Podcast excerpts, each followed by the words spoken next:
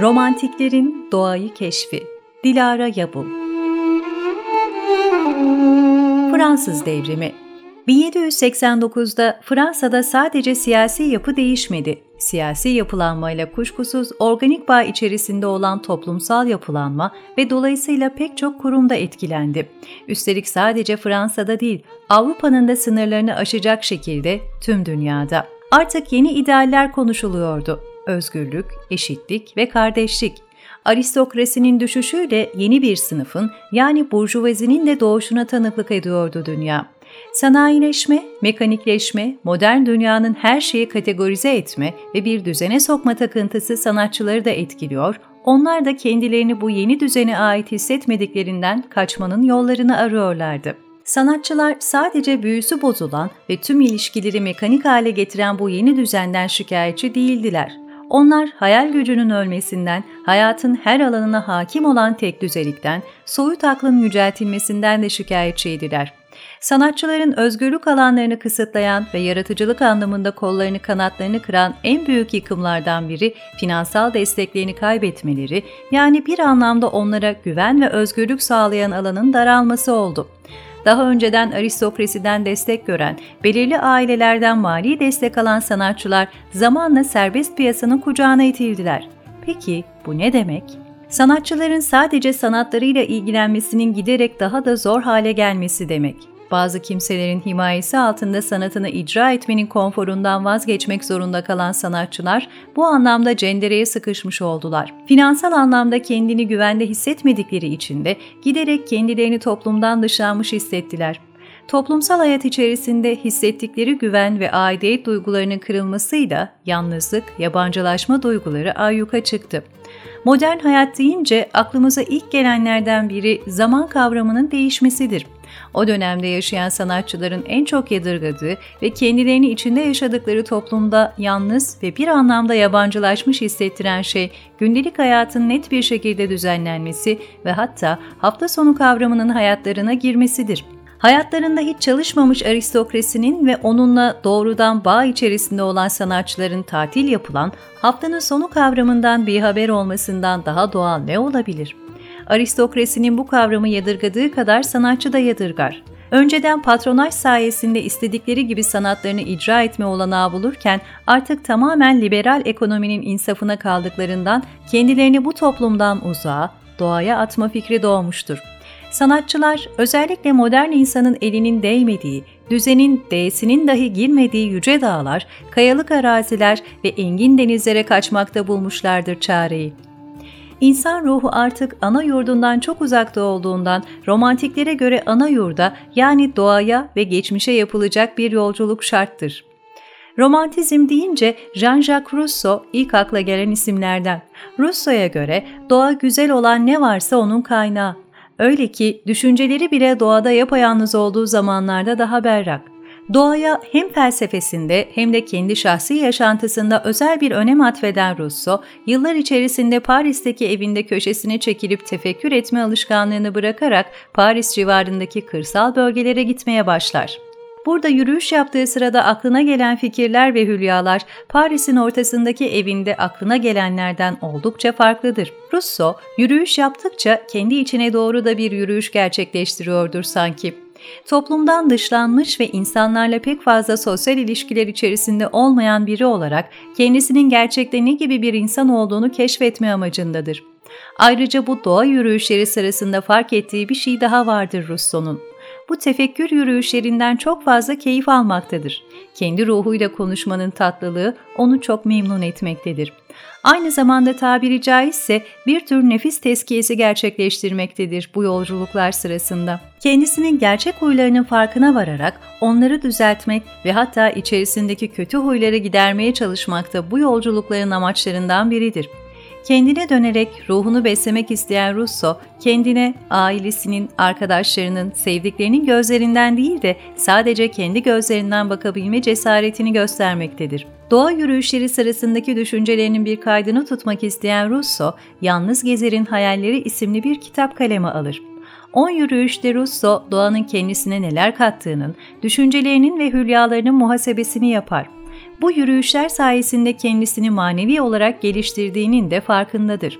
Toplumun keşmekeşinin izin vermediği uzun ve sakin tefekkürler sadece doğada gerçekleştirilebilir ve daha yüce, daha büyük şeylerle bağ ancak doğa aracılığıyla kurulabilir.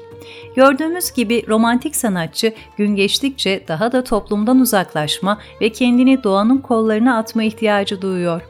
Gelin Tüm bu romantik değerleri romantizmin nişanesi kabul edilen Caspar David Frederick'in Sis Denizi Üstünde Bir Gezgin isimli resmi üzerinden okumaya çalışalım. Ne görüyoruz bu şaheserde? Kayalıkların üzerine çıkmış bir genç adam. Yukarılardan önündeki sis denizine doğru bakıyor. Arkası bize dönük. Bu da kendimizi onun yerine koymayı ve o sis denizine bakanın kendimiz olduğunu düşünmeyi kolaylaştırıyor. Aynı zamanda bu romantiklerin tablolarında figür yerine doğaya dikkat çekmek için uyguladıkları bir yöntem. Edward Munch'ın daha sonraları Caspar David Frederick'in bu resminden mülhem yaptığı çığlık tablosunu bu fark açısından örnek verebiliriz. Çığlıkta da aynı şekilde manzara vardır ancak figürün önden gösterilmesi ve yüz ifadesinin çarpıcılığı neredeyse kimsenin manzaraya dikkat etmemesine sebebiyet vermektedir. Tablonun diğer detaylarıyla devam edersek, doğanın tamamen el değmemiş olması ve hatta bir anlamda vahşi doğa diye tabir edilmeye uygun olması bize sanatçının toplumdan uzaklaşmaya ne derece teşne olduğunu gösteriyor. Dağlara gidiyor çünkü. Kendisini boğan bu dünyanın sınırlarının dışında olmalı gittiği yer. Arkası dönük figür, kayalıkların üstüne çıkmış karşısındaki manzaraya bakarken bir yandan kendisini doğanın efendisi gibi hissediyor, bir yandan da doğanın yüceliği ve aşkınlığı karşısında kendisinin önemsiz ve küçücük olduğunu fark ediyor. Bu iki hissin bir aradalığı romantizm için hayati önemli. Toplumdan kaçıp bir yandan doğayla bütünleşme ve hatta ona hükmetme isteği, bir yandan da doğanın yüceliği karşısında duyulan önemsizlik hissi bu tabloda dikkat çeken bir şey daha var. Kayalıklarda duran kişinin giyimi. Giyimi kuşamı sayesinde onun köyde yaşayan biri olmadığını, modern toplumdan kaçıp doğaya sığınan biri olduğunu kolayca anlayabiliyoruz. Ve tabii bu da kendimizi onun yerine koymamızı kolaylaştıran bir etken. Hangimiz tüm işi gücü bırakıp doğaya kaçmanın hayalini kurmadık ki? Moderniteden ve burjuva toplumundan kaçmak için hayallere ve doğaya sığınan romantikler kaçınılmaz olarak bir yolculuğa çıkarlar. Tabi yolculuk deyince bizim zihinlerimizde içsel yolculukta istemsizce beliri verir. Peki romantiklerde yolculuğu sadece fiziken yapılan bir yolculuk olarak değil, içsel yolculuk olarak da anlamışlar mıydı? Evet, bunu Wilhelm Müller'ın Kış Yolculuğu eserinden yola çıkarak anlatabiliriz. Meşhur bestekar Schubert tarafından bestelenen Kış Yolculuğu 24 şiirden oluşmaktadır ve her bir şiir sevgilisinin başka birine gönlünü kaptırmasıyla harap olmuş ve bu sebeple bir yolculuğa çıkmış bir aşığı anlatmakla birlikte aynı zamanda romantik sanatçının içsel yolculuğunu da gözler önüne sermektedir. Tek tek değil, bir bütün olarak algılanması gereken bu light döngüsünde şimdinin soğukluğu ve tek düzeliği, geçmişin nostaljik tatlı hatıraları, kapitalizm öncesi döneme duyulan özlem, doğaya dönüş, aydınlanmanın rasyonelite vurgusuna karşı çıkış, tezat his ve fikirlerin bir arada verilmesi, burjuva düzenine ve makineleşmeye karşı çıkış motiflerinin hepsini görmek mümkün. Özellikle de Schubert'in bu metaforların hepsini müziği vasıtasıyla yer yer tek düzen notalar kullanarak yer yer orta sınıf insanının sinir uçlarına dokunurcasına köpek avlamasıyla vurgulaması şiirlerin etkileyiciliğini kat kat artırmıştır. Romantikler aydınlanmacı sağduyuya karşıt bir şekilde sadece duygularını dikkate alıp yola çıkıyor. Müller'in ne manasız bir arzu bu, beni el değmemiş doğaya sürükleyen derken kastettiği de bu. Mana aramıyor romantikler. Onlar için önemli olan sadece hisleri ve hatta düşleri. Ne kimseye hesap vermek istiyorlar ne de kimsenin kendilerini engellemesini. Yolculuğa çıkarken kimsenin akıl hocalığını da kabul etmek niyetinde değiller. Bu yüzden kimsenin gitmediği yollardan gitmek istiyorlar. Hiçbir gezginin daha önce görmediği patikalardan ilerliyorlar.